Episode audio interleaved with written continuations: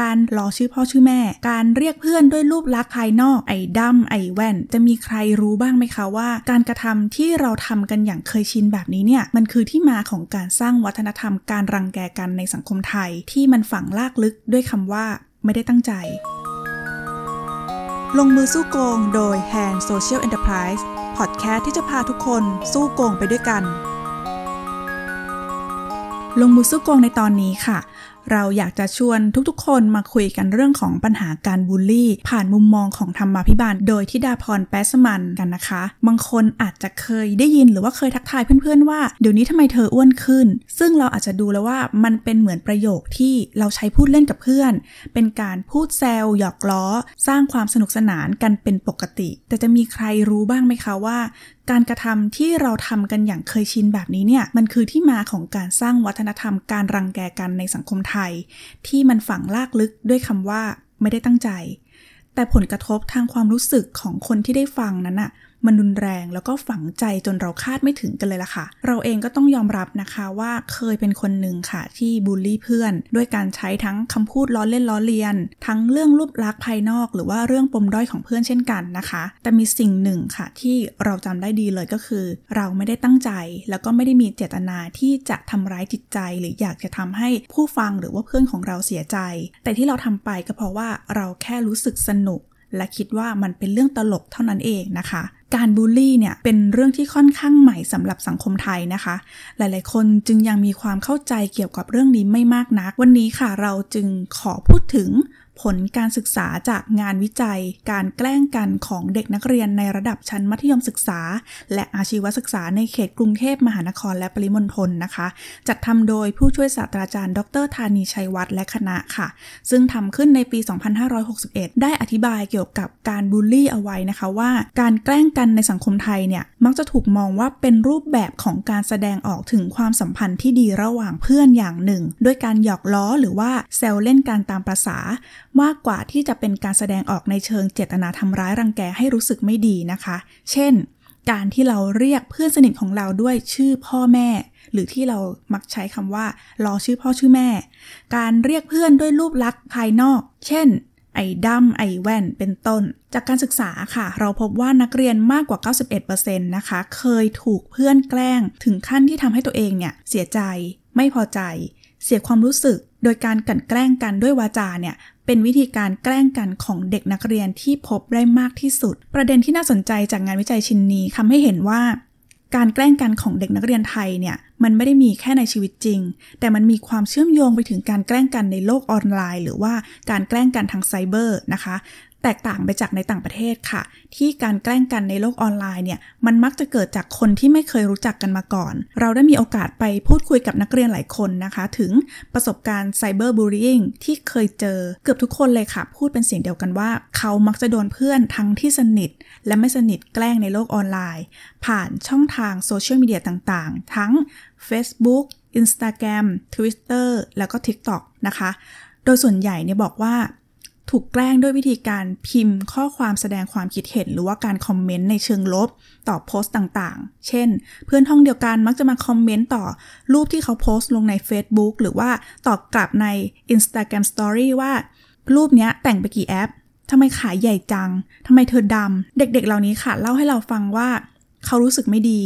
ไม่มั่นใจแล้วก็เกิดความกังวลทุกครั้งเลยที่เห็นคอมเมนต์จากเพื่อน ในเชิงวิพากษ์วิจารณ์รูปลักษณ์ หน้าตาหรือว่าผิวพรรณน้องๆบางคนค่ะ ก็บอกว่าเวลาที่ถูกแกล้งในโลกออนไลน์ ด้วยการวิจารณ์ หรือว่าเปรียบเทียบ หรือว่าการพูดล้อเลียนเรื่องรูปลักษณ์ภายนอกบ่อยๆ เข้าเนี่ย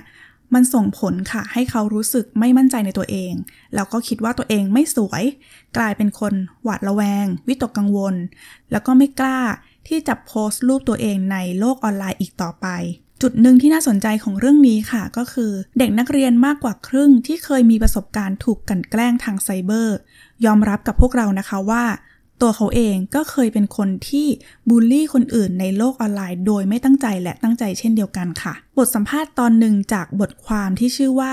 มองปัญหาการบูลลี่แบบไทยๆ กับธานีชัยวัฒน์นะคะ โดย d 1 0 1 World เนี่ยได้นำเสนอเอาไว้ค่ะว่าการบูลลี่ในสังคมไทยมันจะท้อนให้เห็นถึงวัฒนธรรมการใช้อำนาจที่ไม่ต้องรับผิดชอบ ผู้ที่ถูกแกล้งเขาไม่สามารถหาความชอบธรรม จากการกระทำที่ทำให้เจ็บช้ำน้ำใจ หรือว่าทำให้เสียความรู้สึกได้ และในขณะเดียวกันค่ะ การแกล้งกันแบบคนไทยที่มองว่า ไม่ได้ตั้งใจ ไม่ผิด เป็นการปัดความรับผิดชอบของผลของการกระทำที่ตัวเองก่อขึ้น ค่านิยมที่เกิดจากคนหมู่มากรังแกคนกลุ่มน้อย แล้วก็การตั้งบรรทัดฐานอันหนึ่งอันเดียวกัน เพื่อใช้เป็นไม้บรรทัด วัดคนอื่นที่แตกต่างหลากหลายในสังคมนะคะ ไม่ว่าจะเป็นเรื่องของแนวคิดเรื่องของความงาม ที่เรามักจะมองว่า ผู้หญิงที่ผอม คือผู้หญิงที่สวย ผู้หญิงที่ผิวค้ำคือคนที่ไม่สวย ค่านิยมเหล่านี้ค่ะ มันหล่อหลอมให้ คนในสังคมไทยเนี่ยเติบโตมากับความเคยชิน ว่าการบูลลี่คนอื่นเป็นเรื่องปกตินะคะ แล้วก็มันจะทำให้เราเห็นได้ชัดเลยค่ะ จากกรณีการแกล้งกันทางไซเบอร์นะคะ เด็กนักเรียนที่เราได้ร่วมพูดคุยด้วยเนี่ย เห็นตรงกันเลยนะคะว่าการถูกแกล้งในโลกออนไลน์ โดยคนที่ไม่รู้จัก สืบหาไม่ได้ว่าเป็นใครมาจากไหน และไม่รู้ที่มาที่ไปของสาเหตุในการที่มาแกล้งเขา มันเหมือนกับมีคนมาขี้ทิ้งไว้แล้วก็จากไป เกิดเป็นความรู้สึก ตกค้างอยู่ในจิตใจของตัวเขาเองนะคะ แล้วก็ส่งผลรุนแรงกว่าการโดนแกล้งในชีวิตจริงอีกด้วยซ้ำนะคะ การบูลลี่เนี่ยถือว่าเป็นการกระทำที่ละเมิดสิทธิ์ของคนอื่นอย่างชัดเจน ไม่ว่าการกระทำนั้นจะเป็นเพียงการแกล้งกันด้วยคำพูด ด้วยร่างกายหรือว่าด้วยสื่อโซเชียลออนไลน์ ทั้งที่ตั้งใจหรือว่าไม่ได้ตั้งใจนะคะ แต่ผลกระทบที่มันเกิดขึ้นกับคนที่ถูกกระทำเนี่ย คือสิ่งที่เราในฐานะผู้กระทำ ไม่สามารถปฏิเสธและหลีกเลี่ยงความรับผิดชอบได้ เราจึงเห็นว่าการฝึกให้เด็กๆ ได้เรียนรู้ความเป็นพลเมืองนะคะ และเข้าใจวิธีการอยู่ร่วมกันในสังคมที่มีความแตกต่าง สามารถเริ่มต้นได้ค่ะจากในรั้วโรงเรียน ด้วยการสร้างประสบการณ์การเรียนรู้ผ่านการ นำเอาหลักธรรมาภิบาลมาปรับใช้นะคะ โดยการหยิบเอาหลักความรับผิดชอบ หลักความยุติธรรม และหลักการมีส่วนร่วมนำมาเป็นแนวทางค่ะ ให้เด็กๆ ได้ฝึกการรับผิดชอบ แล้วก็เรียนรู้ที่จะยอมรับผลของการกระทำทั้งตั้งใจและไม่ได้ตั้งใจนะคะ รู้จักเข้าใจและยอมรับความแตกต่างของคนในสังคม รวมถึง ไม่ยกเอาบรรทัดฐานส่วนตนมาใช้ตัดสินคนอื่น เป็นการช่วยสร้างความเป็นธรรมให้กับสังคมได้ตั้งแต่ในรั้วโรงเรียนค่ะ ซึ่งสุดท้ายนะคะ เด็กๆก็จะสามารถเข้าใจได้ว่า การแก้ไขสถานการณ์การบูลลี่ในสังคมไทยเนี่ยมันสามารถเริ่มต้นได้จากตัวเขาเองค่ะ โดยในตอนนี้นะคะ ทีมงาน Hand Social Enterprise ค่ะกำลังทำโครงการที่ชื่อว่า We the Student นะคะ เป็นการพัฒนาแพลตฟอร์มออนไลน์ที่ชื่อ we the student co ให้มันเป็นเหมือนพื้นที่นะคะ ที่ให้นักเรียนเนี่ยได้ร่วมกันสร้างเกณฑ์มาตรฐานที่ดีในโรงเรียน แล้วก็ร่วมกันแลกเปลี่ยนความคิดเห็น มีการประเมินคุณภาพ แล้วก็พัฒนาสร้างการเปลี่ยนแปลงในโรงเรียน ร่วมกับคุณครูหรือว่าผู้ที่มีส่วนเกี่ยวข้องกับปัญหาต่างๆ โดยวิธีการที่สร้างสรรค์นะคะ ประสบการณ์แล้วก็บทเรียนที่เราได้รับจากการทำโครงการนี้นะคะทำให้เราเห็นค่ะว่ามันมีแนวทางที่สามารถนำมาปรับใช้ เพื่อแก้ไขสถานการณ์การบูลลี่ของเด็กนักเรียนได้นะคะด้วยการที่เราส่งเสริมให้เด็กๆค่ะเขามีพื้นที่เรียนรู้ แลกเปลี่ยน แล้วก็มาร่วมกันสร้างมาตรฐานใหม่สำหรับสังคม แล้วก็เป็นการสนับสนุน การยอมรับความแตกต่าง ไม่มองข้ามการกระทำเล็ก ๆ น้อย ๆ ของตนเองนะคะ เพื่อที่จะสร้างสังคมที่เป็นธรรม ภายใต้กระบวนการเรียนรู้ธรรมาภิบาลผ่านการปฏิบัติจริงค่ะ แล้วก็จะเป็นการช่วยปลูกฝังให้เด็ก ๆ เนี่ยมีความรับผิดชอบต่อสังคม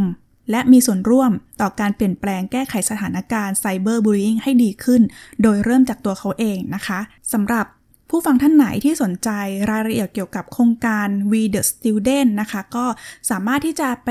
รับชมวิดีโอกิจกรรม หรือว่าตัวสรุปผลการศึกษานะคะได้ที่ YouTube ช่อง We the Student Thailand และสามารถเข้าไปติดตามความคืบหน้าของโครงการ หรือว่าเข้าร่วมเป็นส่วนหนึ่งของการสร้างมาตรฐานที่ดีในโรงเรียนได้ที่ Facebook Fanpage We the Student Thailand ค่ะ ลงมือสู้โกง สนับสนุนโดย กองทุนป้องกันและปราบปรามการทุจริตแห่งชาติ สำนักงงานปปช